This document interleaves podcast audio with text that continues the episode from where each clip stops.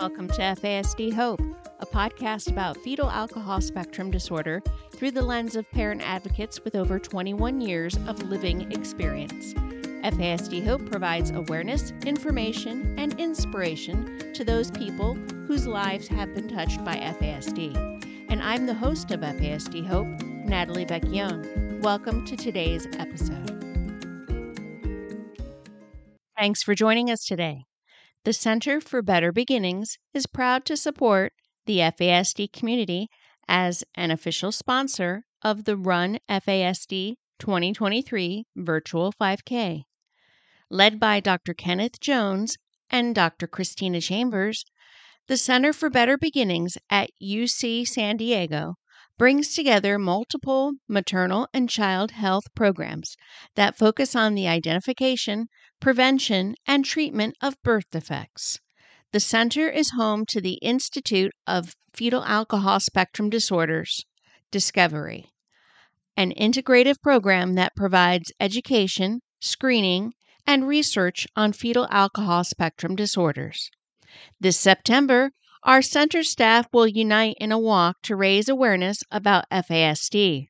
Over the last 50 years since the discovery of FASD, we've learned so much, but let's go further. Let's change the conversation and let's stamp out stigma. Follow at UCSDCBB or use the hashtag stamp out stigma for more information and pictures. And now, today's episode of FASD Hope. Welcome to today's episode of FASD Hope. I am so thrilled to have today's guests, one of whom is returning, one of whom is new. Dr. Jessica Rutherford is in the UK and Ailsa Clarke is in Scotland. So, um, we are talking today about what's happening in England and Scotland with regards to uh, FASD um, education, FASD organization and advocacy, and any updates. Um, just a little note that um, Clare Devanney Glynn really wanted to be here today, but and all you listeners know life happens. And and we will probably jump down that rabbit hole during this conversation. But so we miss clare. We love you clare and we're sending hugs. And uh, we will carry on this conversation with dr jessica rutherford and ailsa clarke. Ailsa and jessica welcome to fasd hope. Hi thank you. Hi lovely to be here so, we're going to have a conversation today about a few um, topics that I think are important um, to highlight what's been happening in the UK and Scotland. First, we're going to get an update because it's been a couple of years. Uh, Jessica and I were figuring out it's been a couple of years since we chatted. So, uh, I'd like Jessica to update us about what's happening congratulations on your PhD. We are all here in the States just so thrilled for you and so thrilled that you are such a champion in the field of FASD. So we would like to start with you, Jessica, um, an update, what you've been doing, your research, your work, and your new work with the National Organization for FASD. Yeah, thank you. Um, yeah, finally finished and graduated. that feels um it doesn't feel real actually. It was a very, very long time coming. I started in October 2015 and um I I feel like that was an absolute lifetime ago. Um, interestingly, I had never heard of FASD when I started. And somehow along the way, not only evolved all of my research to focus on FASD, but also kind of made a career out of working in this area as well. So um, it's been a fantastic journey. It's been very hard. Um, and you know, I I did it part time, so I did it alongside working. I self funded because, well, we know how funding goes for FASD research and everything else. Um, so it's been a struggle. It's been an uphill battle. There's been an awful lot of learning, and uh, yeah, I'm I'm really really pleased to be at the end of it, but also feel slightly lost without it. I can imagine. And I know your um your work really focused on education and the educational mm-hmm. component as well as the diagnostic component of FASD. So tell me before we start updating on what you're doing now, tell me just some nuggets of of information you really want to communicate in your journey that was an eight year journey you took in getting mm-hmm. your your your doctorate. What are some important things that you learned that you want to share with our listeners along the way? Oh um i probably wouldn't recommend doing a, a, part-time phd through a global pandemic and having two children. Yes. Um, talk about multitasking jessica yeah, that was um that was really interesting. I I actually submitted a month after my daughter turned one and four days before my son was born. Oh my goodness. So, yeah, when people do the maths, I sort of get some funny looks. Um, but um, yeah, things that I learned along the way. Um, my my background, my academic background was in um, animation and um, like moving visuals motion graphics, all of that kind of thing. How I ended up in FASD, I I I have no idea. It's, it was a very strange path, but um, what I learned along the way is how much how valuable the the process of filmmaking can actually be when we break down um, a narrative and start looking at storytelling as um, a form of education in through through tactile means as well. So not just uh, that spoken stories and um, and that that verbal communication. And it was it was through that that it all kind of pieced together with everything that I learned about FASD and everything I learned about education and and not even specifically FASD, but any um, individual with a, a neurodiversity who is is trying to figure out a way to to piece everything together in their own way of understanding something. And i think uh, this is something that that ailsa will touch on as well because my work is very very theory based and i'm all about the books and the research whereas ailsa's actually putting a lot of this into practice and working directly with students where she's trying to guide them through piecing these puzzles together. So i have just adopted one tool with which there will be many, many, many. And that tool is is filmmaking, specifically animation filmmaking. And um, yeah, just so I, I sort of created a program and uh, I'm I'm now searching to further that research. Really, I want um, like an opportunity to start to start putting that in practice. Wow. I'm so happy to hear that everything has come to fruition and that mm-hmm. your journey's completed. And I know last time we talked, Jessica, when we talked with Clare about the educational component in and especially getting that implemented. We we were just talking before we started recording about getting that out into the world. Let's talk about that for a second before we dive into um, your your current work, because we want people to know that this program, this amazing program, this uh, this research that you you've conducted and you know the what you have behind it this is ready to launch and that mm-hmm. we need it to launch. So let's talk about that for a minute. Yeah so like, like you said natalie it's it's ready to go. I'm i'm just searching for some some sort of postdoctoral opportunity. What i really really hope to do is to be associated to an institution um, some university somewhere in the world and uh, do this with very much a, research focus rather than just implementing it and and seeing how it goes. I want to make sure that it's it's properly researched and we're really looking at the outcomes and the level of engagement and everything is measured because um because it won't be right. This is you know it's the first iteration of this program and whilst I have no doubt that uh, children and young people will engage with it and enjoy it um, you know, these things have to evolve and they have to adapt. So I do want to make sure that it's um, implemented sort of under um, research criteria and research boundaries. But what what I'm looking for now is is that that postdoctoral fellowship um, research opportunity, whatever that looks like, and then some schools some some schools with with kiddos who are looking to implement this in classrooms and just have some fun and try something different. And and I think that's what it is really. It's it's schools just opening their doors and being open to trying something that is a little bit out of the box.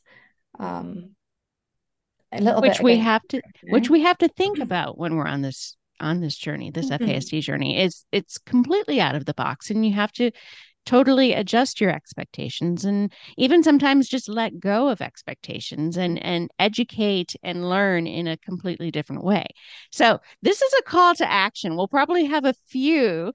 This is a call to action. If anyone has heard dr jessica rutherford and you are affiliated with a university or you're affiliated with an institution please get in touch with her and I will be sharing her contact information and the work that she's doing so that you can get in touch with her. If you know of anyone who has funding and hey, you have a grant and this wonderful grant, and I'd like to know what to do. I know the person to talk to, Dr. Jessica Rutherford. So uh, that's one of the many reasons why I love doing FASD Hope is I have this global platform to say, do you need something?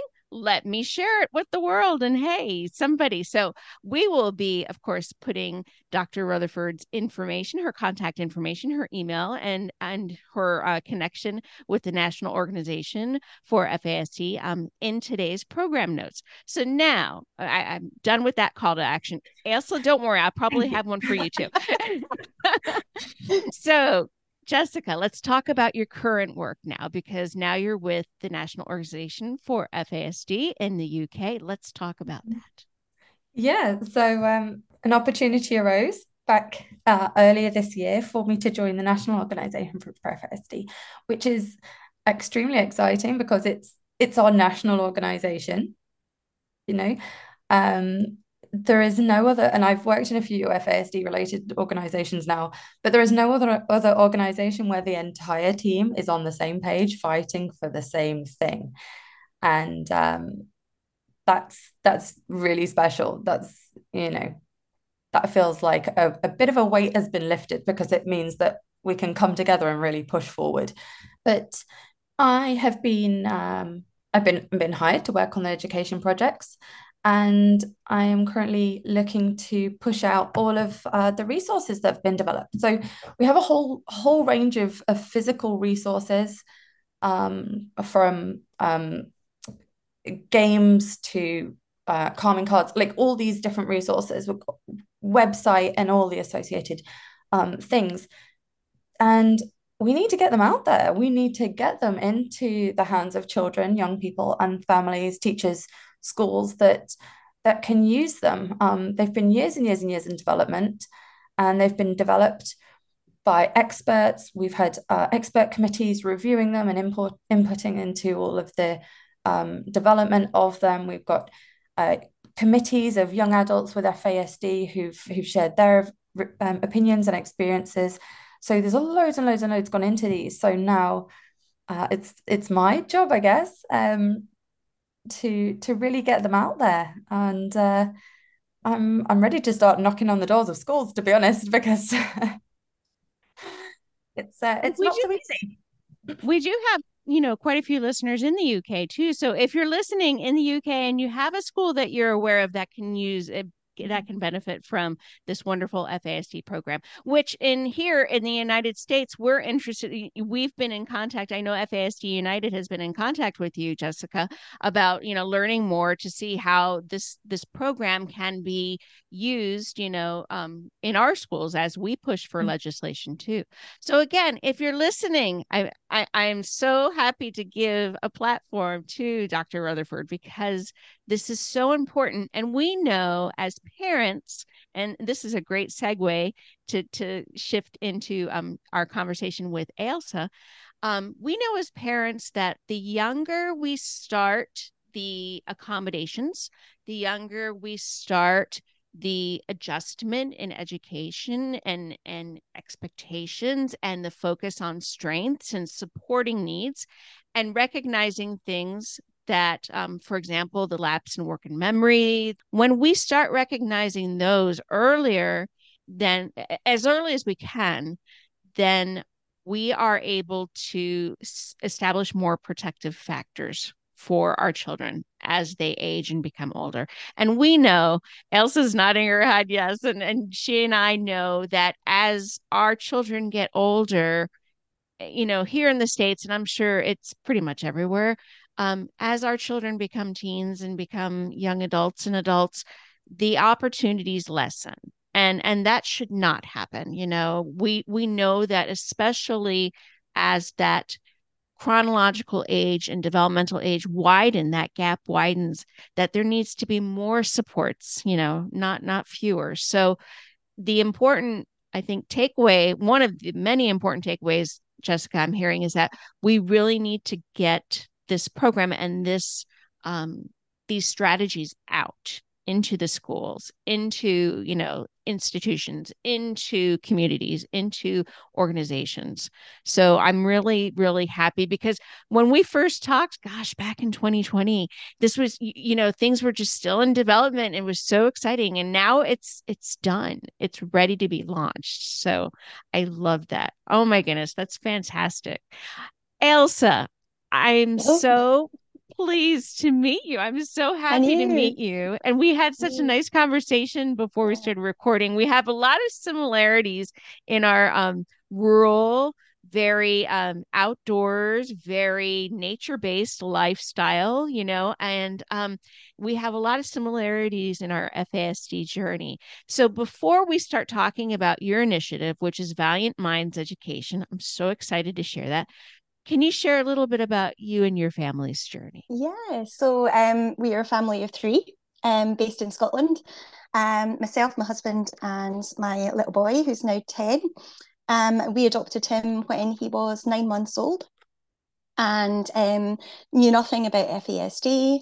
Um, we knew that he'd been exposed to drugs in utero, but there was no mention of alcohol. Um, and um, after a year of adoption leave, I returned to my job as a high school teacher, um, but only lasted a couple of years before things started to become quite difficult. Um, with nursery, with childminder, there were there were behaviours that people didn't seem to understand. You know, you, you know the script; it's a familiar so if one. You, if you're mm-hmm. listening, mm-hmm. everybody, um, Ailsa and I, we've experienced what we call the phone call you know, no, multiple, phone, call, phone multiple phone the phone call. we call it, and, and, it's in quotes, the phone call. You know, mm-hmm. Mrs. Vecchione, Mrs. Clarke, you need to mm. come pick up your son. You need to, you know, and and it's the mm-hmm. call that it's just like there goes the rest of the day and the evening because mm-hmm. you know when you get that call from a provider, from a carer, from a teacher saying you need to come get your child, mm-hmm. then it, it, it's it's so mm. frustrating you know That's not right. only for you but imagining you know for your child. Mm-hmm. yeah i mean for me he, he wasn't he wasn't taken out and I, I didn't have to come and pick him up but it was the walk of shame to the head teacher's office. Yes. Um yes. multiple times a week. Oh um and, and you, it will be familiar to so many of your listeners who are parents that whole kind of this is a parenting deficit you know he was adopted as a baby anything that's wrong with him yeah I, I won't even bother repeating it. Um, that, so I took a 10 month career break. and that emphasis, yeah. Ailsa, what you just called it, the walk of shame. Mm. Our children should not have to mm. have that because this is a brain based mm. whole body diagnosis. This is a brain based whole body disability. They would mm. not make another child with a different diagnosis have what we call the walk of shame. However, because this is almost always an in, invisible disability. And mm-hmm. because mm-hmm. so many people in the community think of this as a behavior willful rather than my brain is not able to um, meet that expectation, then we get shamed. And then mm-hmm. here comes the secondary characteristics, and here comes that.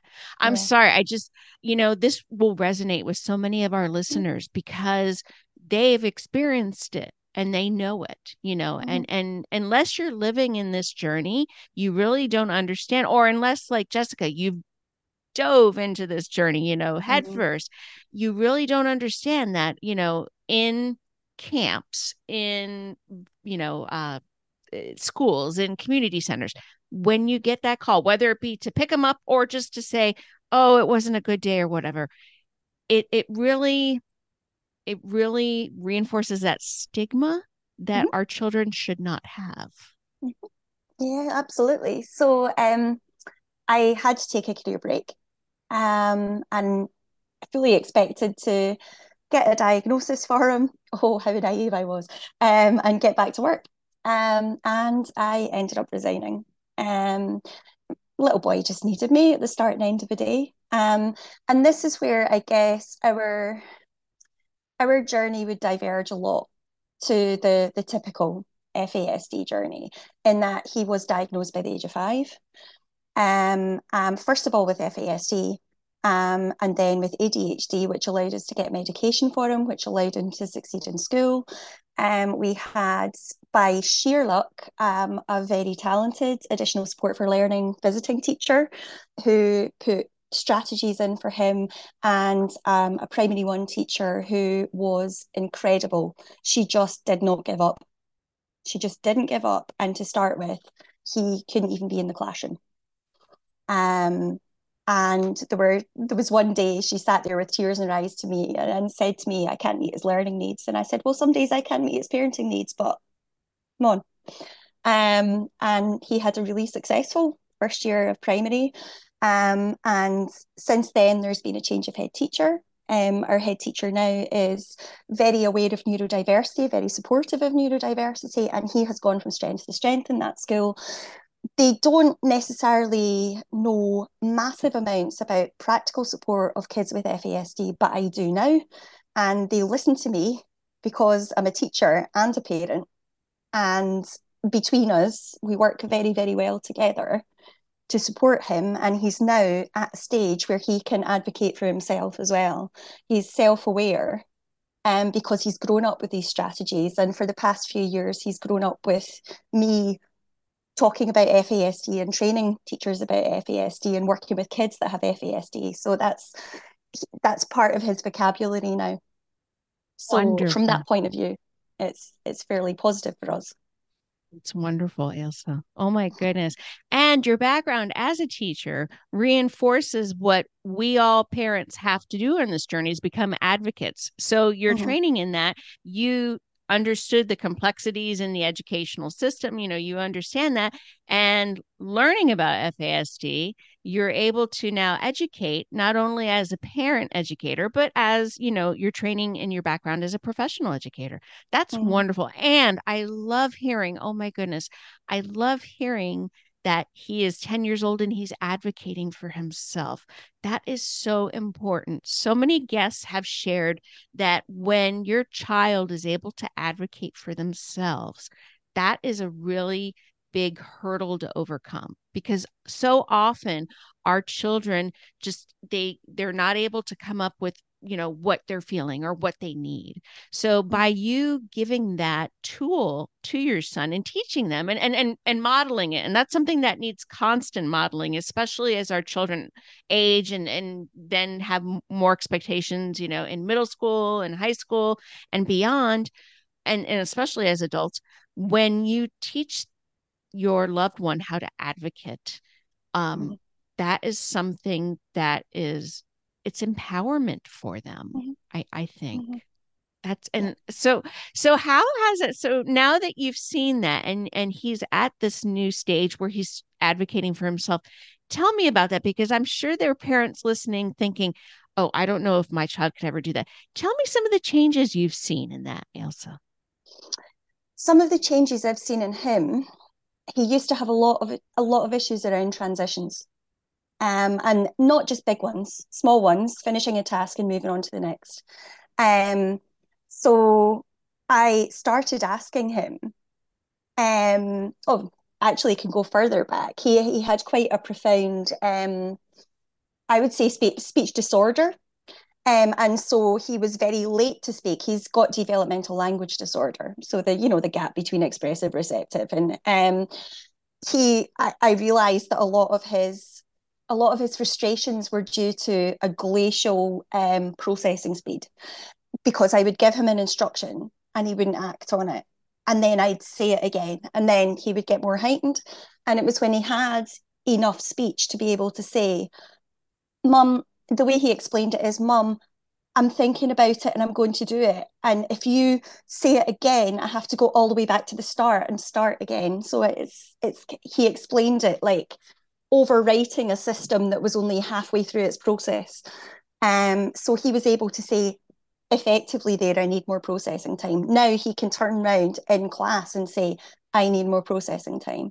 An example of that would be once a week when they have a timed maths task. Now, my little boy's pretty pretty decent at maths. Um, I know that that bucks the the kind of prevailing belief about FASD. He's pretty he's pretty good at maths. Um, but because of his processing speed and because his working memory gets very easily overloaded, timed maths is difficult for him. And it appears on the board, the sum appears on the board for about, about 10 seconds and then fades, and the next one appears and you know how much of a nightmare that is for somebody with FASD. Um, and he was able to say, I need more processing time. Um, and I said, okay, how about, I said, what stresses you out about that? And he said, well, it's on the board and there's a timer and the timer stresses me out. And, and I said, okay, well, what could be the alternative? And we came up with um, can he please have the sums written down on a piece of paper with a blank bit of paper over the rest so you can only see the one that he's working on. Really old school. Um, and can he have either half the sums or twice the twice the time that other kids have? And so he was there then able to go in and say to the teacher, "Can we do this?" Um, or he will say it's too noisy in the classroom, or he will say I need a movement break, or you know he he can he's able to articulate his anxieties on school trips now as well and work with his pupil support assistants to kind of think of a way that he can cope. I, am not saying he always does that of course he doesn't no, but, but he's he's much better. Yeah. That and that yeah. is such a and, victory oh my goodness. That is such mm-hmm. a victory. Mm-hmm. wow. And that is important. And that's again taking out of that stigma you know this is not something mm-hmm. you're, you're you're you're intentionally doing but this is something your brain does. And recognizing it you're you're giving him the tools to recognize and then to say this is what i need. That you know this is what people mm-hmm. this is what we all should do in any aspect of our life. Recognize okay there's something i need let me identify it and then here's what i need I am blown away, Ailsa, that he at at 10 is able to do that. And I want to I wanted you to share that because I want parents to have hope in that. You know, so often we get messages or emails from parents of like say 3 4 year olds like, "Oh my goodness, I'll never, you know." And it's like, "No. If you stay the course, if you learn about FASD, if you become informed and educated, and if you teach your child how to advocate in his or her own time, mm-hmm. then you will see progress and you do. Mm-hmm. And that's a classic example. Oh, Ailsa, I love that. Oh my goodness, that is wonderful. So now let's talk about Valiant Minds Education because I know this is a big initiative and I'm so excited to mm. share it. Oh, thank you. Um, yeah, it came about by accident. I didn't plan it. so so Jess had her Jess had her career trajectory and she worked towards it through pandemics and, and giving birth to children and all the rest of it. Um, I um I, I fell into this um because of my my colleagues in education. Um shortly after I went on career break, um the deputy head at my school where I worked says, We've got our first child who um has come in age 11, foster care, um, has a diagnosis of FASD. We've never had this before. She seems to be coping okay. And I said, aha, wait till September. Um, and I I went in um, and I trained the staff and I worked alongside an amazing deputy. She's great. Um, she really wanted to support her, really wanted to know all about it. Um, and I worked alongside the, the young person as well. And um, we got strategies in place. We reduced her timetable. We had lots of visual stuff she had her um, her card that she could put down if if class was getting too much. Um, and um, it's actually her foster carers, one of the testimonials on on my website, basically saying we had been told that we had this rude, destructive, often violent child, and um, she's still she's still in school. She's come back for fifth year. She's sixteen now.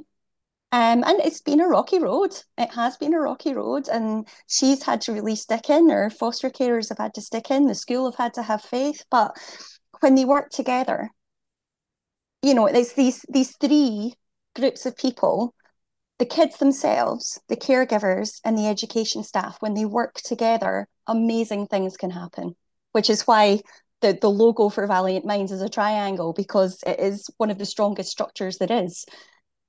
And that is so important, Ailsa, to remind listeners, whether you're a parent, whether you're a foster care, whether you're in the education field, that it is that triangle of the child, the caregiver, and whoever is the teacher, the educator. Mm-hmm. Um, and you have to have, and I, I found this, you know, you have to have that buy-in from the child because mm-hmm. if the child Absolutely. you know if you have the the educators and then if you have the you know parents or caregivers both in agreement but the child doesn't agree mm-hmm. then it's not going to be successful so they all need to work together and these kids often have high levels of anxiety. When they have high levels of anxiety, they exhibit high levels of control. And when their control is, I'm not doing it, you're not going to budge them. that is such, so, yes, that's so important. Yes, that is um such an important point is that when the anxiety increases, so does the I'm not going to let you do mm-hmm. this increase. So mm-hmm. we need to recognize that. And so uh, let's talk about a few. You mentioned some of the strategies that you incorporate. Let's talk about a few more before we um oh. before we share how you can get in touch and how you can support Valiant Minds. Wow. Um okay, so that oh, where do you want me to start? um I've just finished developing um a series of modules for FASD New Zealand actually, so I can probably talk through a lot of a lot of what I've done because that is very practical based for educators, for educational psychologists, and it starts, I guess, with um, the team around the child with the child as centre, and actually really knowing that child's needs, their sensory profile, um, any particular triggers they have, what they what they like, what their strengths are, all these things that that we as caregivers know, and the young people themselves know as well, although they may not always have the language to articulate um, and actually getting in a room with a group of people and saying, okay, this this is where we are. How are we going to make this work? What are the things we're going to focus on and having an individualized education plan um, that is supported by practical strategies, which I'll go on to talk about, and everybody being on the same page. And that that plan not just existing on paper because all too often that plan exists on paper. And six months down the line we come back and we update the plan. But it has to be something that is there it's a living document an evolving document. Um, so there's there's that aspect of it. There's actually talking through the strategies with the young person. What do they need? Where are the times in the day that they feel completely cognitively overloaded or the social um, times in the day where the wheels are likely to fall off because there's no adult supervision. Where is the where's the sensory input that's going to help them regulate? So i'm not an occupational therapist but um, we do a lot of sensory based stuff and um, particularly proprioceptive work. So um, pushing pulling heavy work because that's good for kids that are understimulated and overstimulated um, they they can still reach the same level of arousal there, the right level of arousal for learning, that, that kind of right, that right space. Um, a lot of them are sensory seekers. So what I would say is you do your vestibular stuff. So you do your spinning, rocking, swinging, climbing, and then you do some heavy work to calm them, and then they can maybe learn for how how long is is, is dependent on the child. Um, they're visual learners, they're kinesthetic learners. So adapting tasks to suit these. It might not be that they can demonstrate their learning best um, in written form. Um, but our education system is still very much exam based here, um, written exams. Um, how else can we accommodate that child's learning style? Because we know that a lot of children with FASD are of average IQ, but they underperform in schools because there is a gap between what they can do and how people want them to demonstrate what they can do. Yes. So there's there's all of that. Um, and things like individualized um, individualized timetables. So um, the last that I was supporting in in school, um, she had she dropped some of her subjects um, that would have been of no benefit to her at all and actually caused a lot of stress to her and there were discipline issues because of it. Um, and we put in things like um, a college course for her in horse riding um, and looking after horses. She she loves animals so that has really worked for her. Um, my own son i had to say to school this year this child is not going to learn french. This child could sit in a class for 20 years and not learn french. However if you get him to bake the entire class a scone, he can do that. If you want to get him to go and plant a wildflower garden, he can do that. Um, so they, they started doing different individualized tasks for him, which actually the way it was structured was brilliant because it supported the sequencing, the executive functioning that is is quite often kind of lacking in our kids. So it always followed the same. We're going to research it, we're going to plan it, we're going to do it, we're going to evaluate it.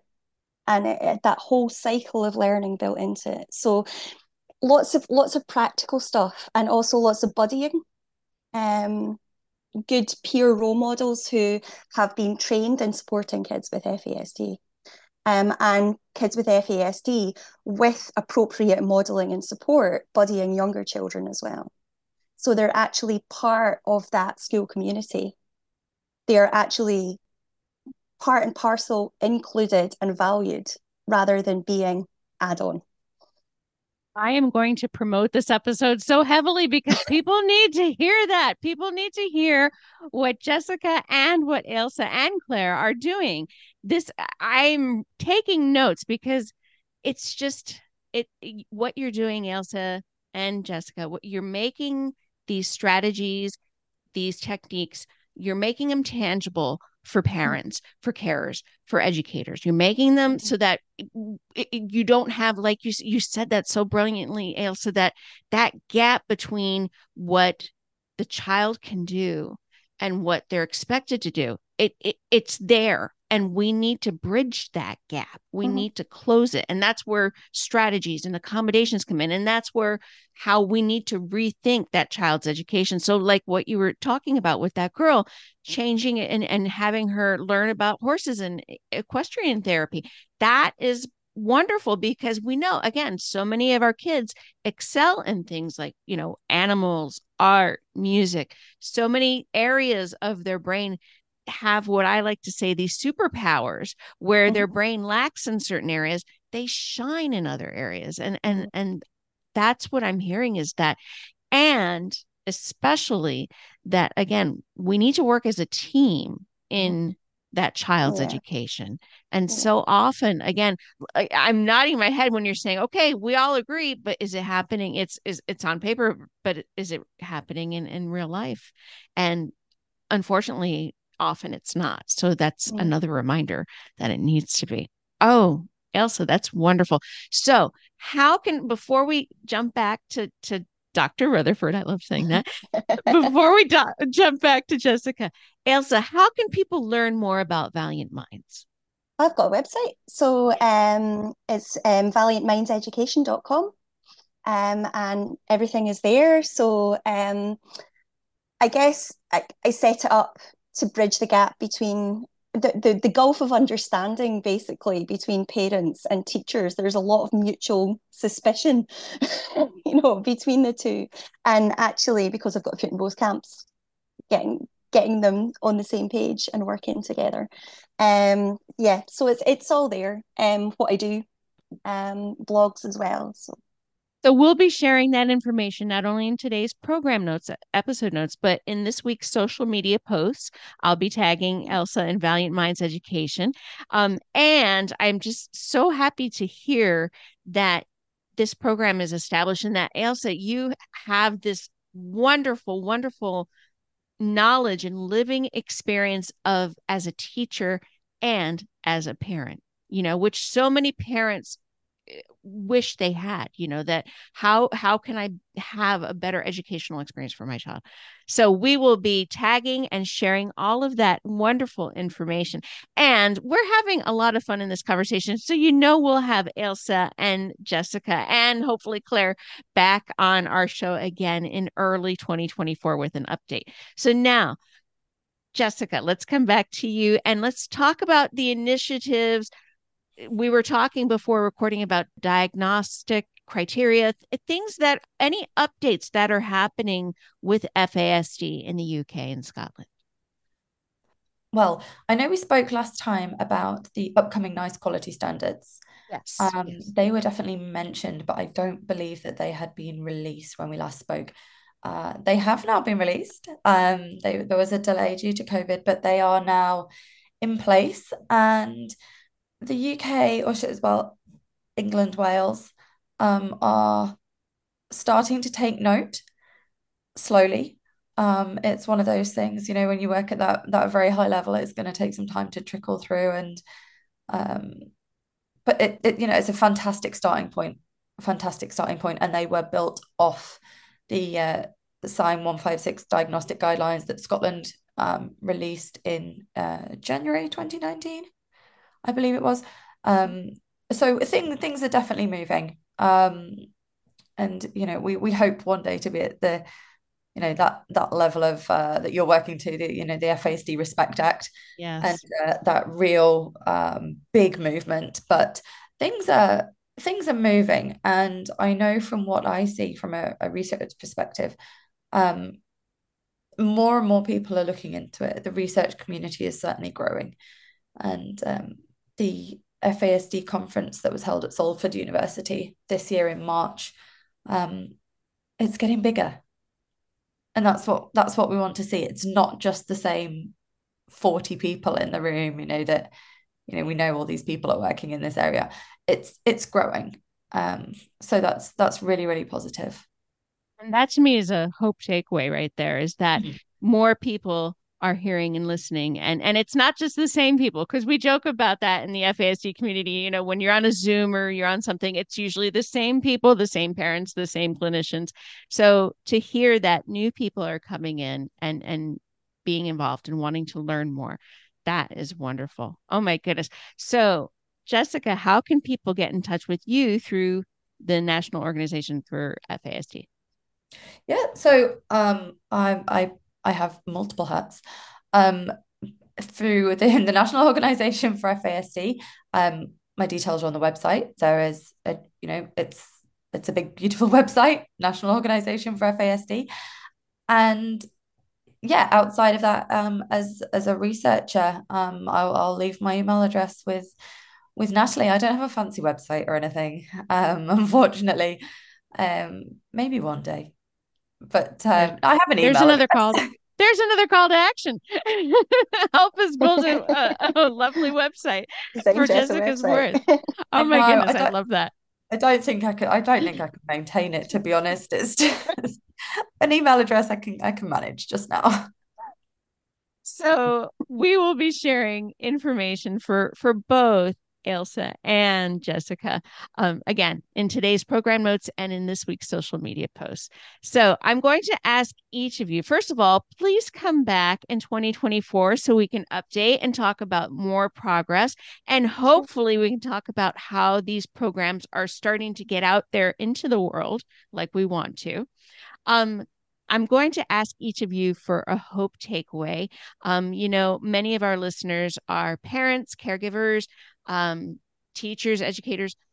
What words of hope do each of you have for those listening out there that you're seeing progress, you're seeing um, improvement, and you're seeing uh, you're seeing what we need to see in the FASD community. So I'm going to start first with Jessica.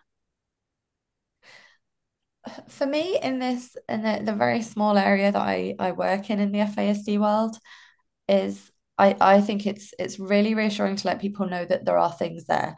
There are programs that have been developed.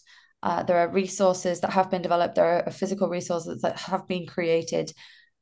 they are there. The next step now is to get them in in the hands of the people that need them, and we are all working hard to do that.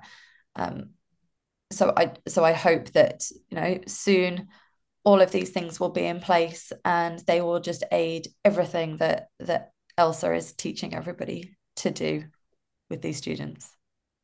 Love that. Love that. And Ailsa, how about you? Oh, um, I have I have two. I'm being greedy, sorry. Oh, not um, at all, um, please. um, from a from a, a kind of a Scotland point of view, and I would I would say that the same thing probably will happen globally, um, because our because our child and adolescent mental health services um, are so overloaded, we're now seeing clinics that are offering or going to start offering FASD diagnosis, and we know that that's very difficult to get. So the the clinic that actually um, that diagnosed my son with developmental language disorder is about to open FASD um, diagnosis. Um, lovely wee place called Grow and Thrive. Um, so that will, I think that will start to happen um, because there's a need for it and more people pushing for it, more people advocating for it. Um, and I am seeing as evidence for the fact that I, I don't just work in Scotland. I I'm, I'm about to go on a call with New Zealand. Um, that there there are more teachers, more educators globally who see the value in training and see the value in supporting these kids.